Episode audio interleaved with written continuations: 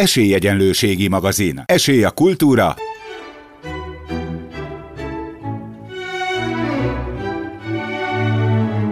Szórakozás.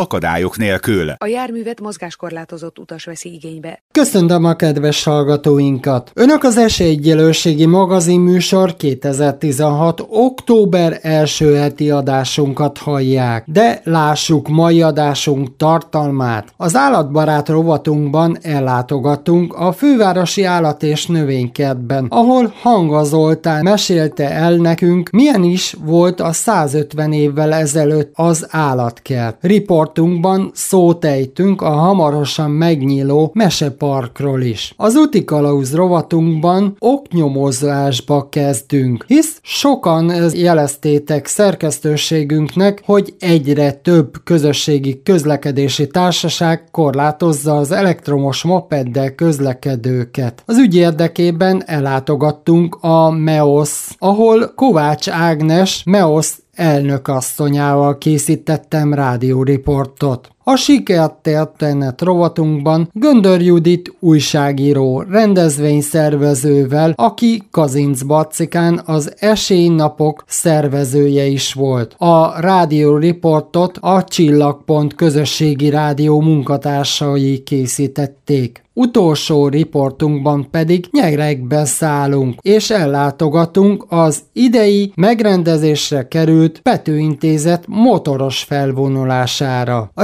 riportot Császár Klaudiával, a rendezvény szervezőjével készítettem. Esélyegyenlőségi magazin. Írjanak, lájkoljanak bennünket a Facebookon, facebook.com per esélyegyenlőségi magazin címen. Az állatbarát rovatunkban a fővárosi állat és növénykertbe látogattunk el. Budapesten 1866. augusztus 9-én nyitotta meg kapuit, és idén 2016-ban ünnepelte a 150. évfordulóját a fővárosi állat és növénykert. Akkoriban Magyarországon ez az egyetlen egy állatkert volt. Fővárosi állat és növényket törekszik, hogy a fogyatékkal élők és kisgyermekes családokat is közelebb hozni a természetet. Part területén majdnem mindenhová el lehet jutni kerekesszékkel, illetve babakocsival. A Varáshegy területén található a Babamama szoba is kismamák vehetik igénybe, illetve itt kapott helyet a pelenkázó helyiség is. A riportot Hanga Zoltánnal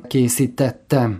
Mibe különbözött a 150 éves állatkert a mostanihoz képest? Jóval kisebb terület volt, gondolom. Hát a terület nem volt kisebb, de a gondolat az igen, az emberekbe el szokott fölmerülni, hogy, hogy biztos az van, hogy létrehoznak egy állatkertet adott területen, és aztán, hogy telik múlik az idei gyarapítják, mert hát ez a fejlődésnek az iránya, hogy növekszik a terület. És ez a világ szinte minden állatkertjében így volt, na a Budapestinél nem, mert eredetileg 31 katasztrális is hold és 600 négyszögölön nyílt meg az átkert, ez 18 hektárnak felel meg, és utána, hogy telt múlt az idő, mindig volt valami ok arra, hogy elcsatoljanak területeket az állatkertől. Tehát a mai fővárosi nagy cirkusz által elfoglalt terület az korábban az állatkerté volt, de azt onnan kihajsították, a szomszédos éttermeknél ugyanez a helyzet, a volt Vidámpark területének is egy része az olyan terület volt, ami korábban az állatkerté volt. Tényleg? Így van, pontosan, sőt a Dózsa György utat is, mikor szélesítették, hogy ott a harckocsik elférjenek, akkor a Dózsa György út teljes hosszában egy 4 méternyi sávot szintén elvesztek az állatkert. Tehát magyarul mindig kiharaptak az állatkertbe, és az eredeti 18 hektárnyi terület lecsökkent 10,71-re. Tehát ez azért jelentős mértékű csökkenés, több mint egy harmada így, így elpárolgott az állatkert területének az idők során, és aztán az egyedüli és első olyan területváltozás, ami már nem negatív volt, vagyis nem területveszteséggel járt, hanem új területet, tehát növekedéssel, az Arról 2012-ben született döntés, és 2014-ben következett be, amikor a megszűnt Vidám Park területét megkapta, illetve hát részben visszakapta az állatkert, és most ezzel együtt ugyanott vagyunk, ahol 1866-ban megnyitáskor, vagyis 18 hektárnyi az ilyen módon a kezelésünkbe tartozó terület, most ilyenekről nem beszélve, hogy a Margit szigeti kis állatkertet is most már több mint egy éve, Igen. azzal, mi, egy évtizede most már azzal mi foglalkozunk. Tehát egyrészt a területben volt változás, először sokáig csökkent, és most egy lépéssel növekedett, és most ugyanott vagyunk, ahol eredetileg. De hát abban is volt változás. Nyilván maga az állatkert látogatottsága, infrastruktúrája is más volt, de hát Budapest akkor még nem is volt Budapest, hanem Budapest meg Óbuda, tehát ugye a város egyesítése az még egy fél évtizeddel később következett be, mint hogy az állatkert egyáltalán megnyílt volna. És ez nyilván azt is jelentett, hogy a látogatottság akkor még nem volt milliós, mint manapság, hanem mondjuk a, a nyitástól decemberig az első évben 61 ezer látogatónk volt.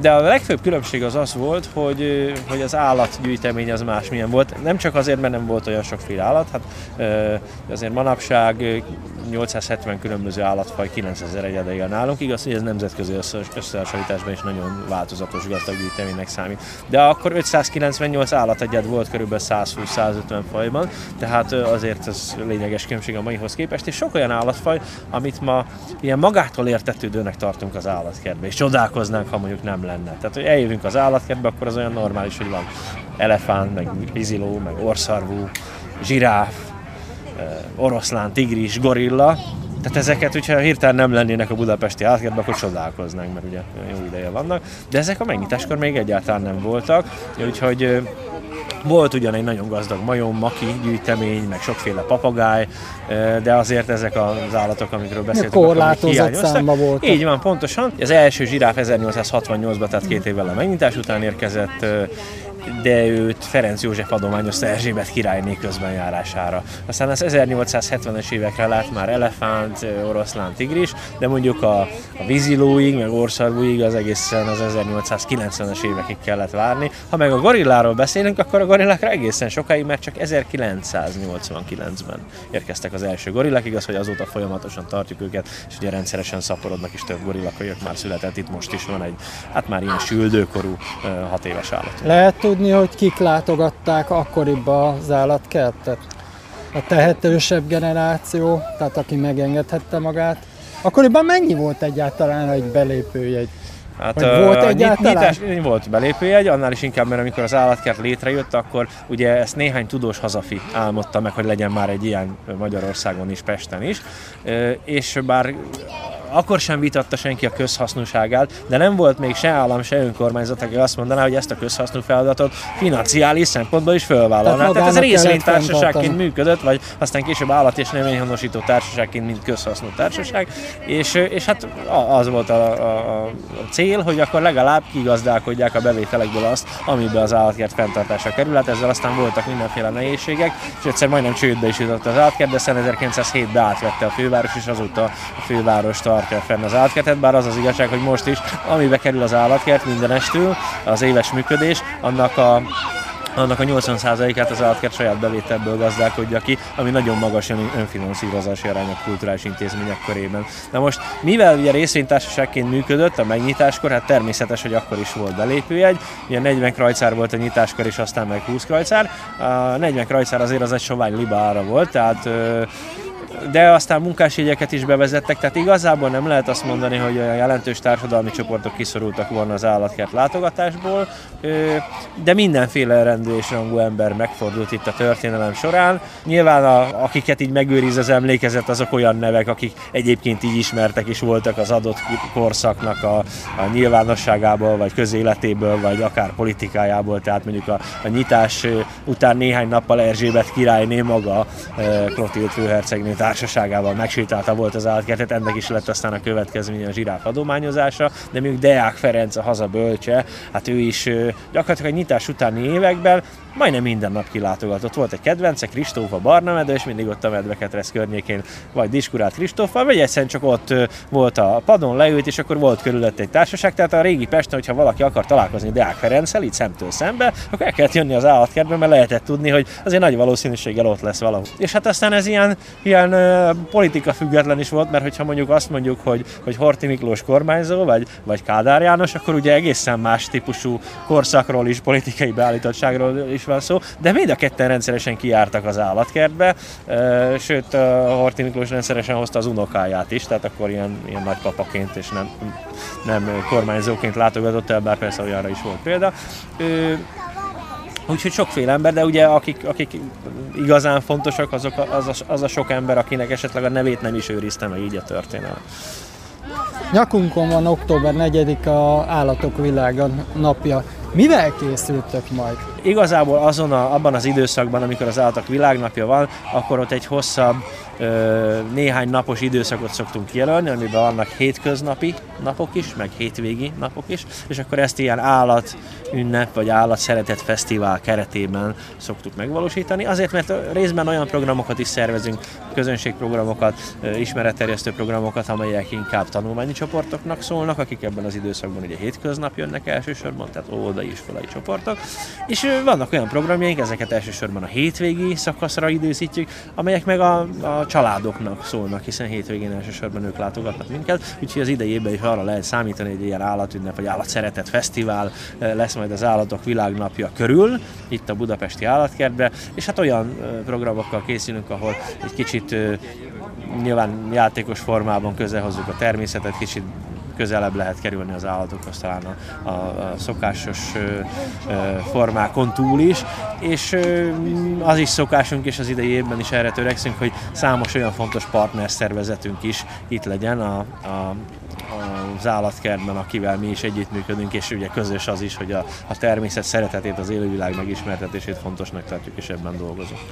Egy kedves hallgató rögtön rákérdezett, hogy mi lesz ez a mesepark? A megszűnt Vidámpark területét megkapta az állatkert, ami az átkert során az első lehetőség, hogy van egy új területünk, és ott tudunk valamit fejleszteni. És hát elég sokat gondolkodtunk azon, hogy mit lenne érdemes és helyes ezen az új területen kialakítani.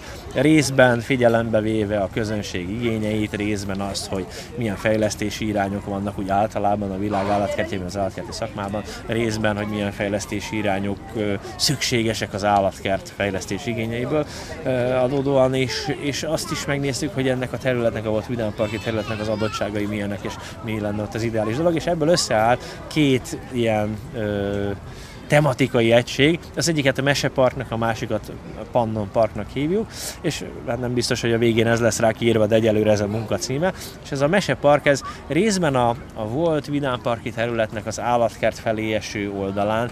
A terület másik része pedig, a, ahol majd ez a Mesepark lesz, az olyan terület, ami sosem volt Vidámpark, az mindig is az állatkert része volt, de gazdasági udvarként működött üzemellátási funkciókat látott, és hát most ezeket a területeket, amelyek hát mondjuk finoman szólva nem voltak éppen buja zöld növényzettel átjárt területek, ezeket fogjuk újjávarázsolni, egyrészt nyilván sokkal zöldebb lesz, de másrészt sok mindent kínál majd. Ugye attól Mesepark, hogy itt a megcélzott célcsoport az kifejezetten a kisgyermekes családok, tehát a magyar mesék állatvilágának a tematikája köré szerveződő, simogató állatkert karakterű, játszóházzal, játszótérrel, és hát mindenféle ilyen állattal való találkozási lehetőségekkel, tehát ugye a póni lovaglástól kezdve egészen, és ennek hát ilyen elmélyült formái, mert itt ugye a terápiás állatfoglalkozás is szóba jöhet. Tehát minden ilyesmivel készülünk ezen a területen, és hát az, hogy mikor nyílik meg, annak vannak olyan elemei, ami rajtunk múlik, vannak olyan elemei, ami nem annyira, de most úgy látjuk, hogy a, a következő szezonban, tehát a 2017-es évben,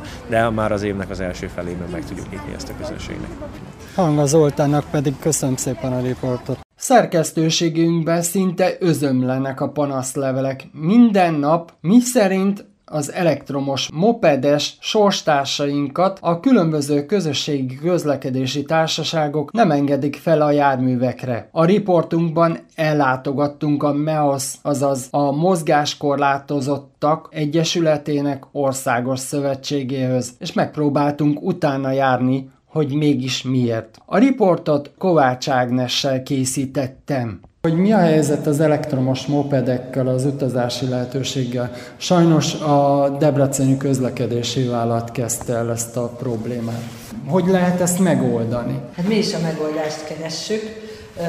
Hát ugye ez nem csak a hazánkban, hanem világszerte probléma egyébként a mopedek közösségi közlekedésben való részvétele, és mindenhol ilyen hallgatólagosan maradhattak a mopedek bent a közösségi közlekedésbe. Amerikában például úgy, mire ugye most már Budapesten is volt precedens, kerekesszékes emberek kikötötték magukat ahhoz a járműhöz, amely nem akart őket elszállítani, és akkor erre mondta azt a döntéshozó, hogy jó, akkor közlekedjetek a mopeddel. De igazából ez az ügy nem csak Magyarországon, hanem a világon mindenütt egy ilyen rendezetlen ügy, és azt gondolom, hogy, hogy nem csak hazánkban, hanem az egész világon ezt rendezni kellene.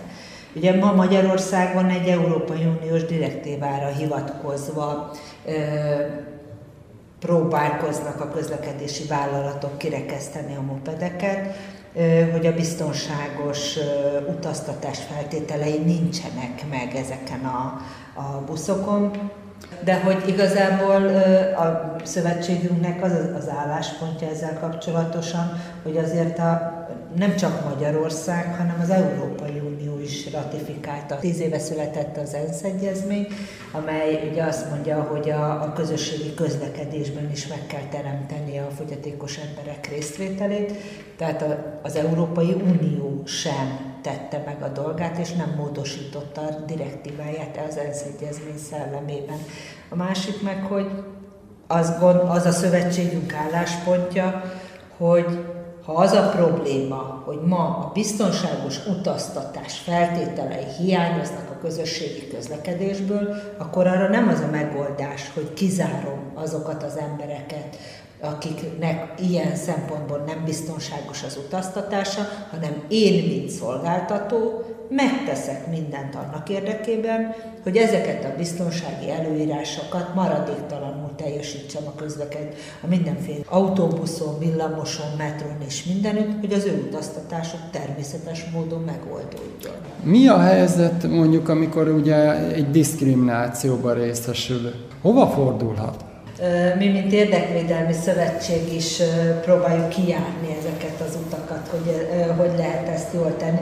Szóval most már van olyan ügy, ahol a MEOSZ beállt jogi képviseletet ellátni egyéni peres ügyben, pont azért, hogy megtapasztaljuk, hogy egy ilyen eljárás során mi történik, és hogy mint érdekvédelmi szövetség ezt az ügyet majd arra használjuk fel, hogy ne egy ügyben segítsünk, hanem ezen az egy ügyön keresztül országosan érjünk el eredményeket. Fordulhatnak az egyenlő bánásmód hatósághoz, fordulhatnak a közlekedési hatósághoz és a különböző bíróságokhoz, hiszen most már ennek is van ö, ö, precedense, de azt gondolom, hogy nem ez a, a helyes út, hogy embereket arra kényszerítünk, hogyha ő a, nem tud részt venni a közösségi közlekedésben, akkor álljon neki pereskedni, hanem a szövetség most azt próbálja elérni, és ugye nem olyan régen küldtünk levelet Sesták Miklós miniszter úrnak, aki ugye ezért a területért felelős miniszterként, hogy országosan jogszabályban rögzítse le hogy mit kell biztosítani a közlekedési vállalatoknak, amelyek maradéktalanul feleljenek meg annak, hogy a mopeddel közlekedő emberek részt tudjanak venni biztonságosan a közlekedésben. Tehát én azt gondolom, hogy nem az az út, hogy most mozgássérült emberek az amúgy is nehéz élethelyzetüket azzal komplikálják, hogy különböző eljárásokat indítsanak, hanem én azt gondolom, hogy a jogalkotás szintjén kell ezt rendezni, és teremtsük meg a feltételeket annak, hogy a mozgássérült emberek közlekedni tudjanak.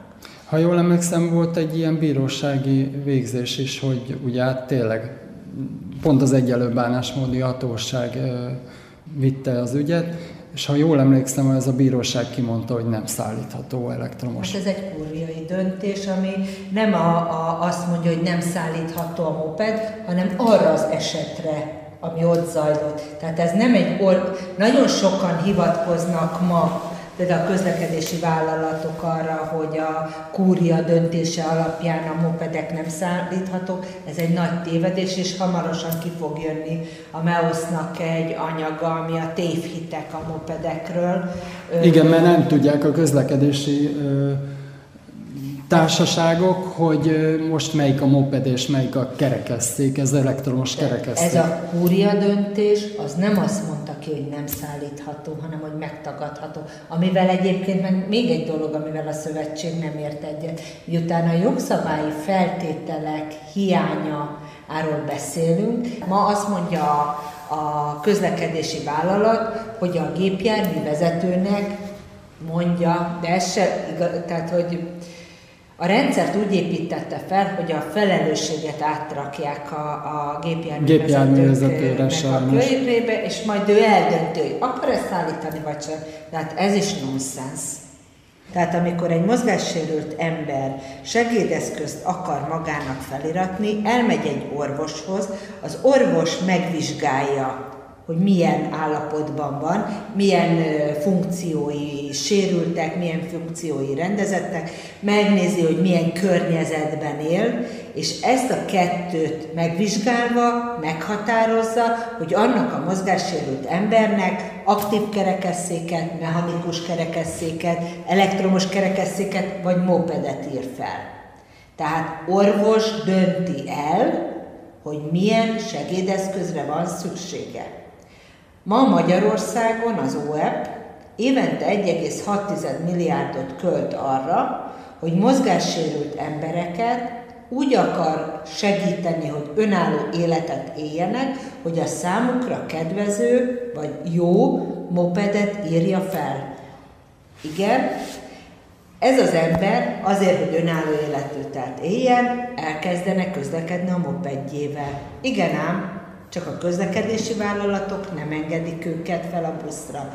Ez az ember, miután fölírták neki a mopedet, és tartósan nem fogja elvinni mondjuk busz, vagy villamos, vagy metró, visszamegy az orvoshoz, és azt mondja, hogy lehet, hogy ön szerint orvosi szempontból nekem a moped lenne a legjobb, csak az a baj, hogy a közlekedési vállalat ezt nem látja be, letiltott, de ahhoz, hogy én az önálló életemet éljem, az is kell, hogy a közösségi közlekedésben részt vegyek.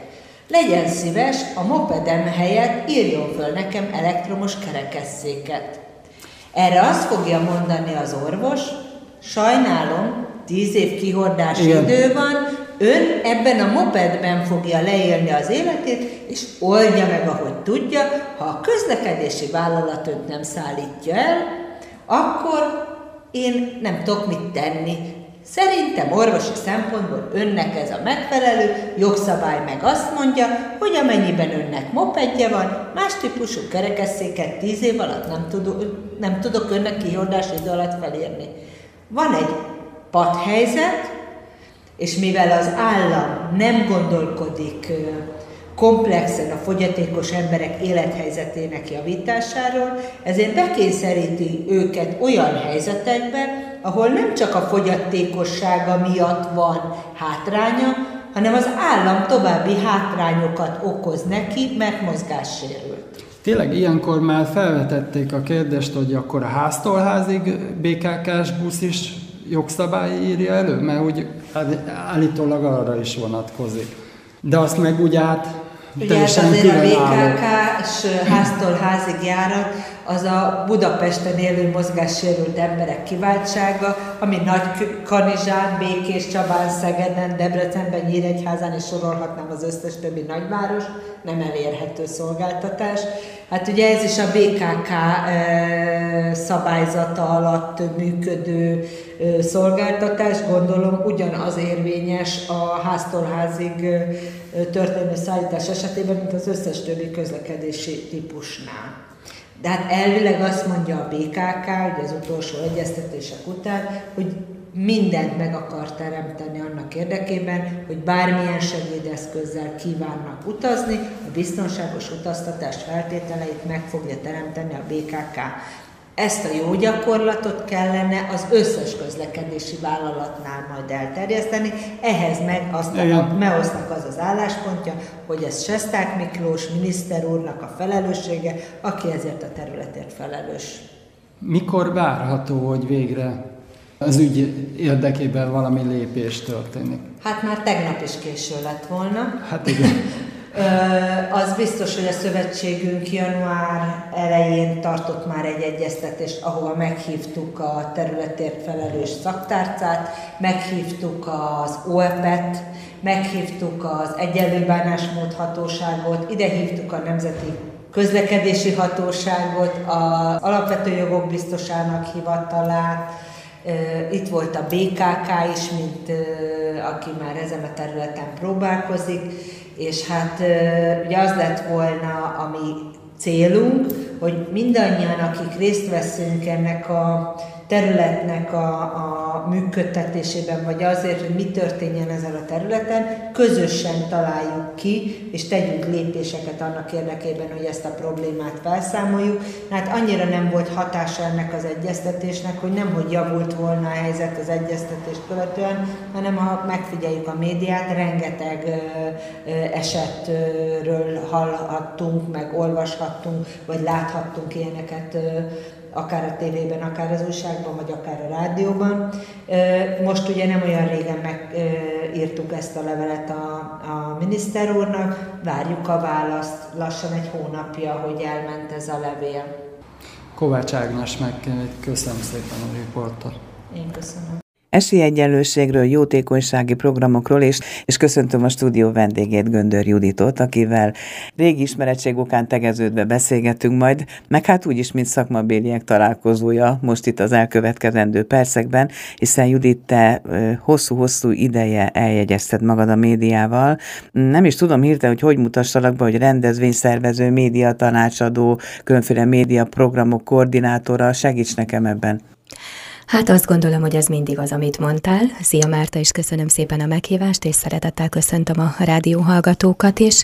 Elég kalandos életutam volt, mert igazából a végzettségemet tekintve én egy földrajz testnevelés szakos pedagógus vagyok, aki több mint tíz évig tanítottam, aztán valami furcsa indítatásból átnyergáltam a médiára, ennek mindenféle változatára, és innentől kezdve a kalandozás az nagyon-nagyon szertágazó volt, úgyhogy hát már azt mondom, hogy közel 20 éve ezen a területen is tevékenykedem, és közel 15 éve teljes egészében meghatározza az életemet, bár az eredeti végzettségem is időnként megjelenik az életutamban. Én erre egyébként büszke vagyok, mert azt gondolom, hogy minél több lábon áll a mai világban az ember, annál szerencsésebb lehet, hiszen ha valakinek a munkája az egybeesik azzal, amit szeret csinálni, elhivatottságnak érzés, fontos számára, az a legnagyobb ajándék. A médiában lehet úgy dolgozni, hogy ugye aktívan ír,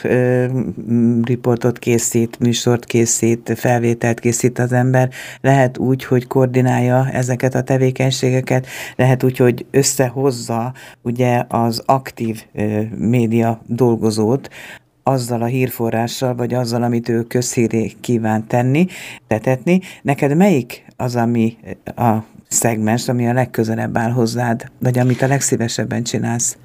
Volt időszak, amikor kifejezetten az utolsó vonalon mozogtam, amikor a média munkatársak és a hír összehozatala volt a legfontosabb, de az elsősorban a munkaköri leírásomból és a feladataimból eredendően. Én azt gondolom, hogy egy olyan cég, vagy egy, egy olyan szervezetnek bármilyen eseménye, amikben én most utazom, akkor tud jól működni, ha azt mind ötvözi az ember, amit az iméntiekben felsoroltál.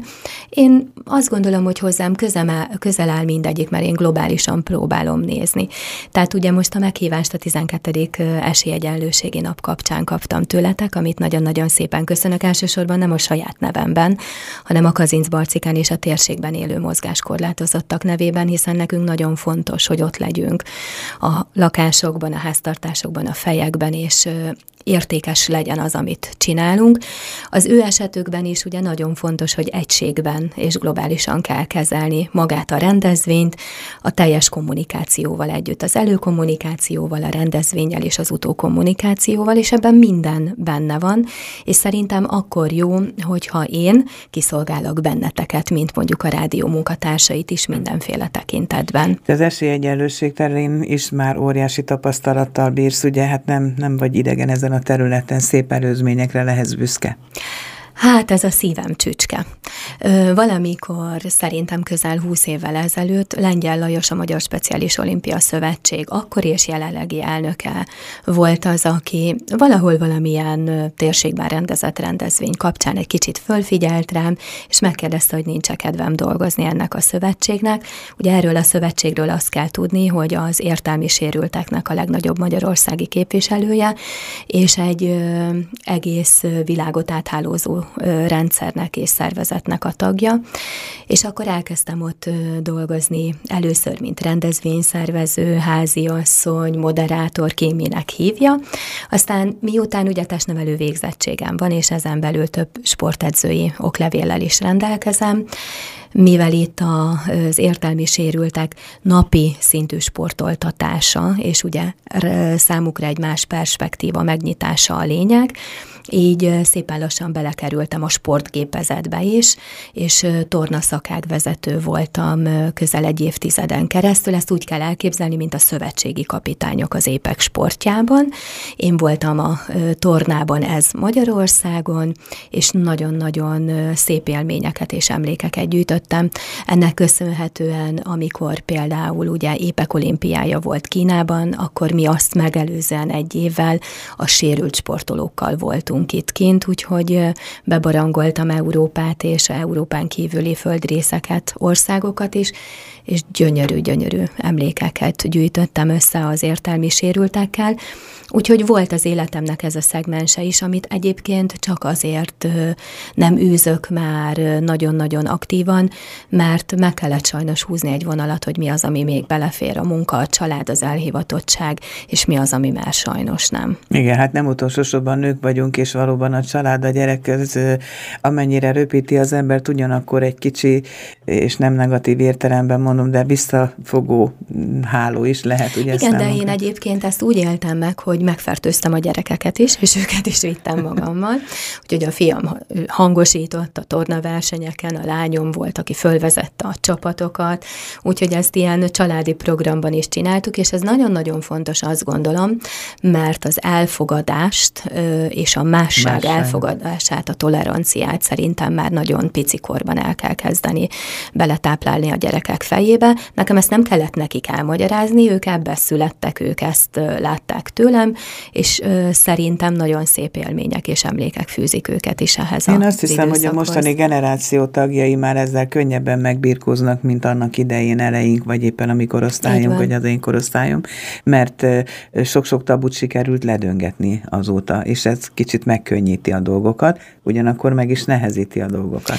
Ö, így van, és én ezt egyébként végig csináltam ö, olyan vonatkozásban is, hogy nyilván amikor elkezdtem dolgozni az értelmi sérültekkel, akkor vágyam volt Kazinc Barcikára és a térségbe hozni olyan versenyt, ami megnyithatja ezeket az utakat és ezeket a csatornákat, és annak idején a Timpanon Kft. egy helyi ö, önkormányzati cég volt Kazinc Barcikán, támogatójává is vált ennek a mozgalomnak, és Milit Sándor úrral nagyon sokáig együtt dolgoztam, dolgoztunk, és egy Timponon Kupa elnevezésű rendezvénysorozatot tudtunk az Inzbarcikára hozni, tehát kvázi ez azt jelenti, hogy minden évben legalább egyszer, de volt, amikor kétszer is.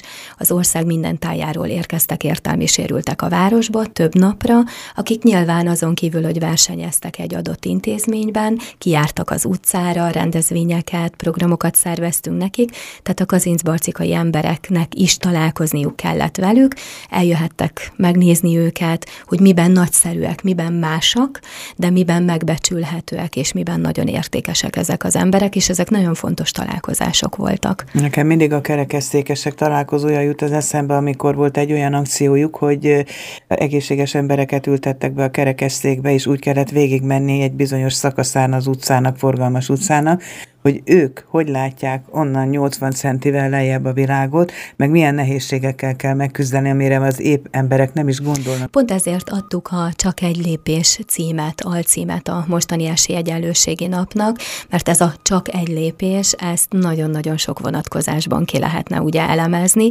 Itt az Esélyegyenlőségi magazin. Idén is megrendezésre került a Pető Intézet évadnyitó motoros felvonulása jótékonyság gazdasági rendezvénye. Idén is dübörögtek a lóerők az intézmény udvarán. Közel 100-120 motoros, tuktukos és extrém járgány jelent meg az udvaron. Stábunk, mint minden évben, idén is ott volt ezen a nemes eseményen. A riportot Császár Klaudiával készítettem. Itt vagyunk a Pető Intézetben a Villányúton. Hanyadik alkalommal rendezik meg ezt a motoros felvonulást itt? Hatodik alkalommal került megrendezésre a négy kerékről két kerékre elnevezésű jótékonysági motoros rendezvény.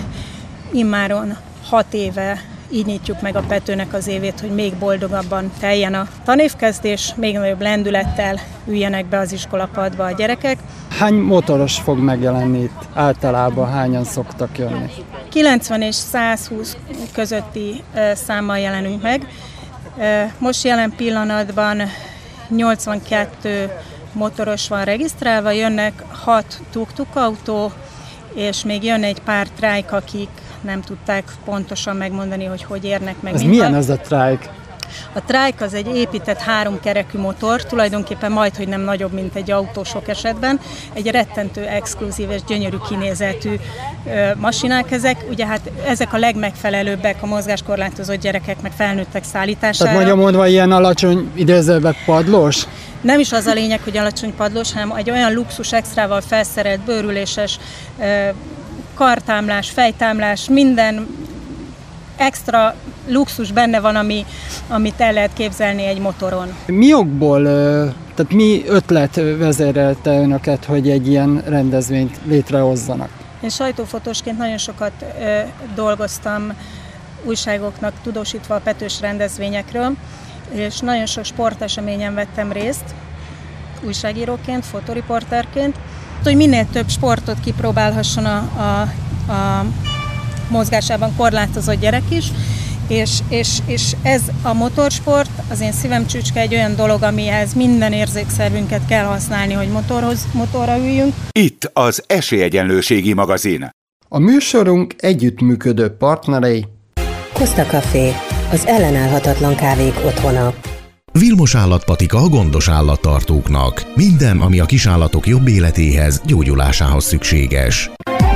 A segítő kutyánkat, szépségét és kikapcsolódását a Dogmopolite segíti. Dogmopolite, kutyapanzió, kutyakozmetika, kutyasétáltatás, aktív napközés, kutyakigépzés felsőfokon. Önök az Esélyegyenlőségi magazin műsort hallották. Műsorunkkal két hét múlva jelentkezünk ugyanezen a frekvencián. A szerkesztő műsorvezető technikai munkatárs Bratkó József volt, a postamester Bratkóné Földesi Ágota.